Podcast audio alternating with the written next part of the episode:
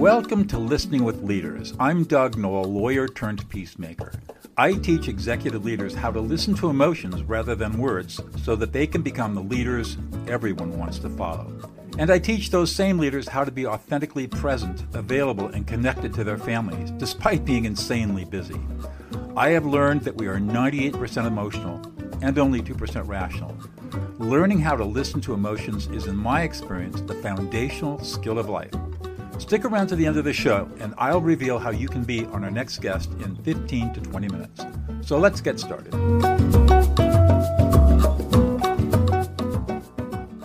Marx, welcome to Listening with Leaders. You are the Chief Transformation Officer of Neoris, which can be found at neoris.com, Neoris.com. Welcome to the show. Thank you, Doug. So how about starting off with a little bit of a backstory, who you are and what you do? Sure. Well, I'm the Chief Transformation Officer at Neoris currently. I joined the team about 6 months ago. And Neoris is a digital consultancy and business partner to some of the largest companies in the world. Right? We've been providing tech services for more than 20 years and serve clients across the 14 countries in which we operate. Now, what exactly do? We combine deep industry knowledge and the highest technological expertise to help our clients on their digital journeys, creating tailored solutions to help them overcome specific business challenges. Got it. Right. So the idea is not just extra manpower; it's strategic digital transformation ideas, and we help them not only design what that's going to look like, but also implement the solutions. So that's a little bit about Neoris, where I am now. If you'd like, we can get into some of the backstory, but I've always been told to lead with what you're currently doing. Well, that's okay. So I wanted to do so. That's okay. And before we get into the backstory, because I'm really interested in how you got to where you are today, what's your role as a Chief Transformation Officer? As the Chief Transformation Officer, my job is to help the CEO and all the business leaders identify the biggest areas of value creation potential. Right? And to help make that happen. So it's a little bit of kind of my past life as a consultant meets another past life of mine, which is as an operator. So the idea is really, how do I identify where we have the biggest areas to create value, whether that's redesigning processes, whether that's changing our pricing policies and things of that nature, and then work with the team to make it happen. So you're working on the customer side of the business, the client side of the business, or is it this more internal where you're looking at how you can help the company develop more value for existing clients and maybe potential clients? Right. On the Chief Transformation Office role is mostly internally focused. And so we're helping Neoris get better. Now, at the same time, my role in particular, because of my past experience and a lot of the nature of the work that we're doing, especially with U.S. clients, I do get involved on the commercial side as well.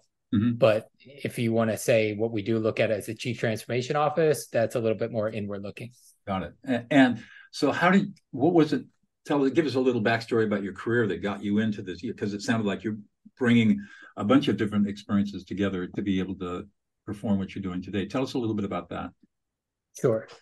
I'll try to be brief. I grew up in Philadelphia, and when I graduated college, I wanted an experience that was international, a little bit different than what I had been accustomed to.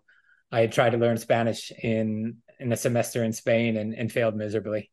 And so I wanted to really pick up on that.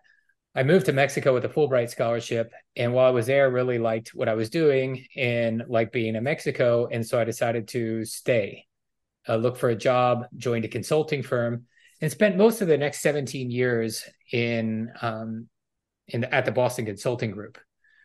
I left that to about 6-7 years ago because I wanted to get a little bit more operational. I wanted to see a different side of businesses, and I wanted to work with some smaller companies. And so after doing some venture capital and the like, I wound up actually running a startup. No, that was a blockchain company. And then when I left the blockchain company, was looking for, a role that combined the two things. I really liked what I had done in consulting and the skill set that provided. And I really did like operating as well. And so I was looking for something that really could combine the two things. And that's why the role as a Chief Transformation Officer has been, ideal for me. And so you're still based in Mexico? No, I actually live in Houston now. Spent, I would say, from 2000 to 2015 in Monterrey, Mexico. I had a regional focus as well. So I spent a lot of time across Latin America and the United States. Moved up to Houston several years ago, but still maintained those strong ties. That's why a company like Neoris was particularly interesting to me, because it allowed me to leverage all of the knowledge of the region, my knowledge of Spanish as well, but also combine it into a business that has a huge vocation to serving the U.S. market. Wow. So it really was the best of both worlds. So you've been with the company now for, I think you said 6 months? Yes, about 6 months now. What is it that gets you really excited in the morning to get up and go to work? The potential and all the work that needs to be done. But really, it's the potential of what really believe in what we're doing and the value that we're creating for clients and the absolute need for companies like Neoris to help serve our clients. And we do a lot of things from, even some old school technologies, Cobol and the like, helping our clients maintain their wow. mainframes. Uh-huh. But at the same time, we're leading the, I would say, revolution in how software development is done, incorporating tools such as Gen AI and the like, and really helping our clients push the boundaries of what they thought was possible and what they probably didn't even think was possible a year ago. And so really that idea of, kind of all the work that needs to be done, the many ways we can serve clients, really gets me excited. And then if you look at that and you look across many countries, many regions and the like, just the opportunities for growth in the industry and for Neoris in particular, because of how well we're set up and our strong value proposition. So it sounds like Neoris is obviously a tech company or a tech consulting company. How much technology knowledge did you have coming into the company? My tech background is not as all that strong. I studied finance and I have an MBA. Mm-hmm. I learned, obviously, from running a high-tech startup what I needed to know as far as blockchain and things of that nature. And so I'm comfortable with technology. If you ask me to implement or do the coding, I don't think that would go particularly well for our clients. So it sounds like you've got a pretty high level understanding of how everything works. Yes. And at that high level, you can talk intelligently with other people in the company and with clients, potential clients, about what services you guys can provide and how you add value. Of course. Very strong understanding of what we provide, our value proposition, the offerings and things of that nature. Yes. But I hadn't worked in this industry specifically. So something I had to learn. Right. So there's been probably been a learning curve for you. You could say.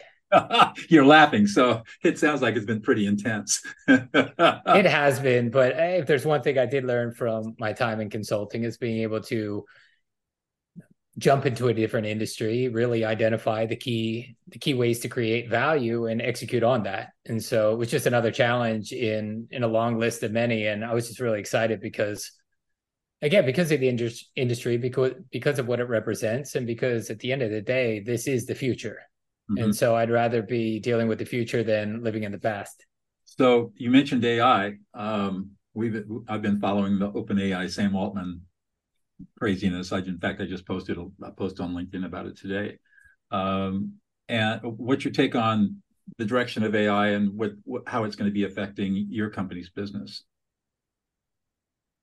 Well, I don't know enough to intelligently add anything onto the Sam Altman and OpenAI conversation specifically.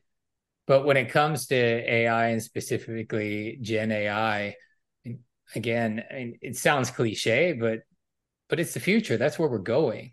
It's going to revolutionize the way software is developed. It's going to revolutionize, many aspects of people's businesses to the extent that we're incapable of today even acknowledging the extent of what that may be, right? But The fact is, we know it's coming. The fact is, whether or not There are people that want to slow it down or, you know, kind of put controls on it and the like. It's kind of a one-way street. And, you know, people, you can slow it down in some jurisdictions, maybe more than others, but at the end of the day, it's something that's going to happen. And so we need to have a handle on it. And that's why, you know, we went out and we signed up. We're using Copilot, and we're rolling that out across all of our resources because we realize that we need to know this. Our consultants need to know this. Mm-hmm. And the only way to really serve our clients effectively into the future is by being on the vanguard and using the tools of the future. Wow. And so I would say that's our take. I mean, if you think about 15 months ago, we're not even having this conversation. Exactly. Right. And so, I mean, maybe even 6-9 months ago. And so sitting here and being able to say precisely exactly how it's going to impact, I don't think anybody really knows. But what we do know is, yeah, we need to be using these tools, and we'll figure it out along the way. Right. And we'll figure it out alongside our clients, because how they incorporate it and how they use it will be different from industry to industry, client to client.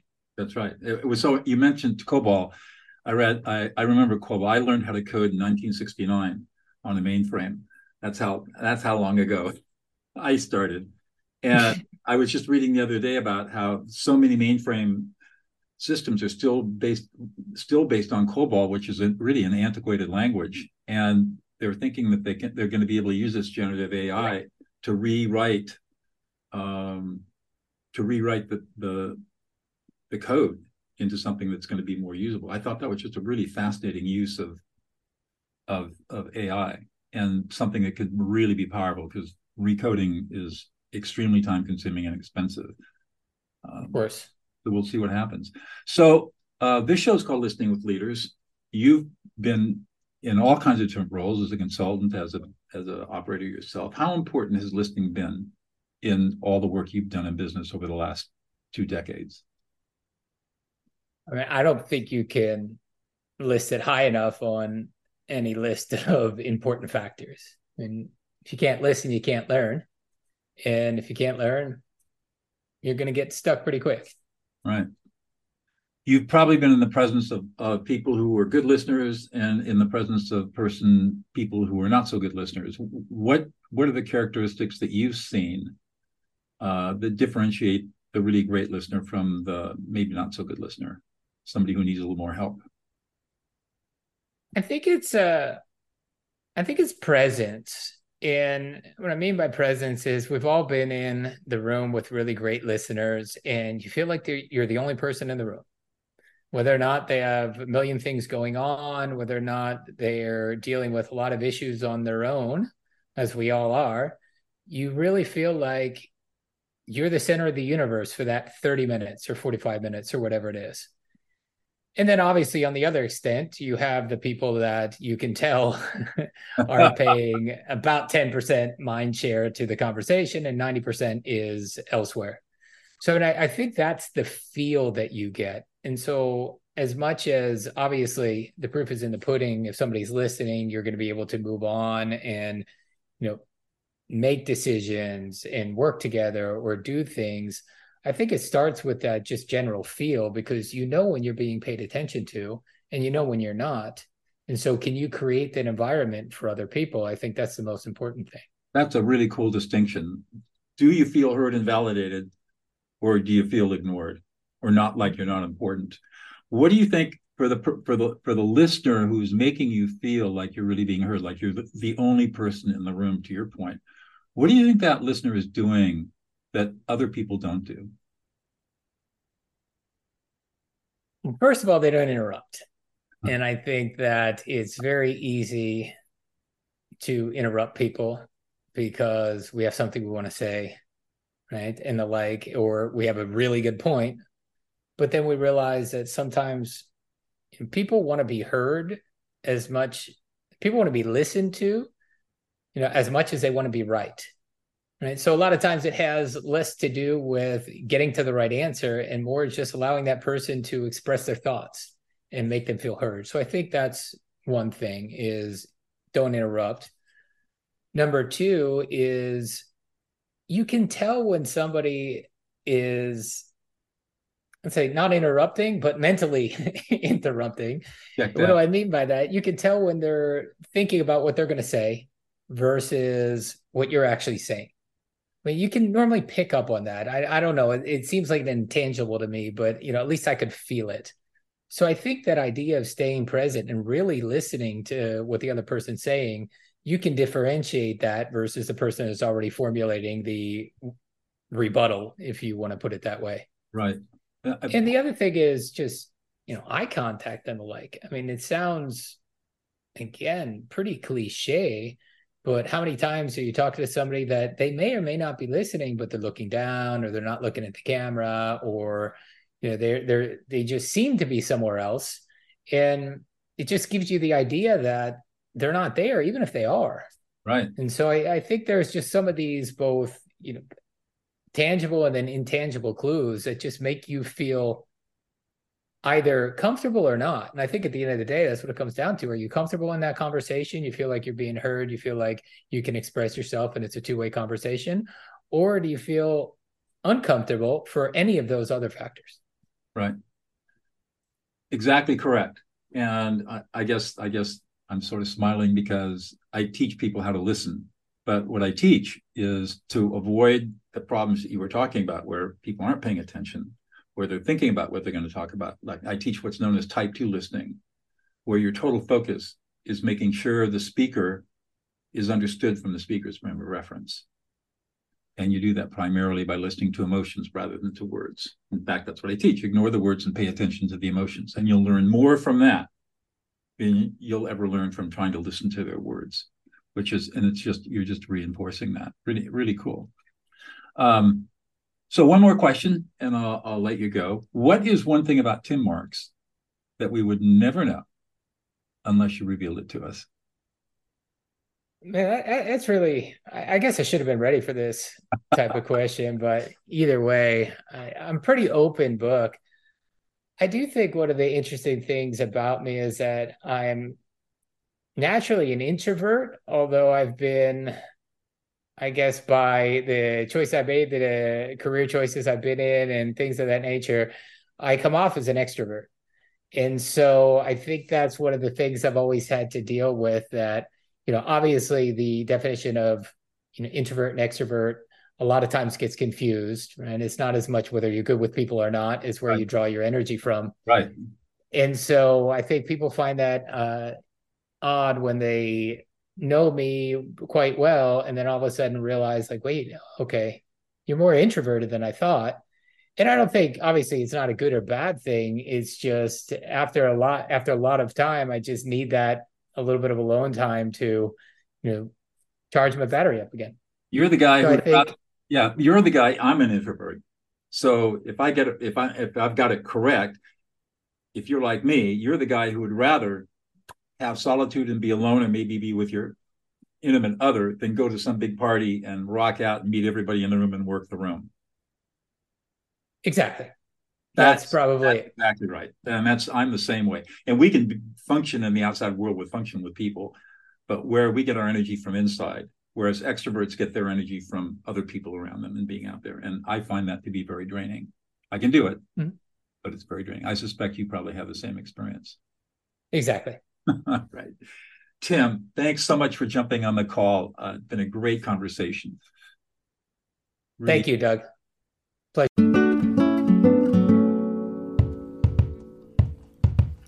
Doug Noll here. Thank you so much for listening to Listening with Leaders. If you are a successful executive leader who would like to be on this program, please visit podcast.dougnoll.com/podcast. If you got something out of this interview, would you please share this episode on social media? Just do a quick screenshot with your phone and text it to a friend or post it on the socials. If you know someone that would be a great guest, tag them on the social media to let them know about the show and include the hashtag #ListeningWithLeaders. I love seeing your posts and guest suggestions. We are regularly putting out new episodes and content. To make sure you don't miss any episodes, go ahead and subscribe. Your thumbs up, ratings, and reviews go a long way to help promote the show and mean a lot to me and my team. Want to know more? Go to my website, DougNoll.com, or follow me on LinkedIn, Facebook, and Instagram.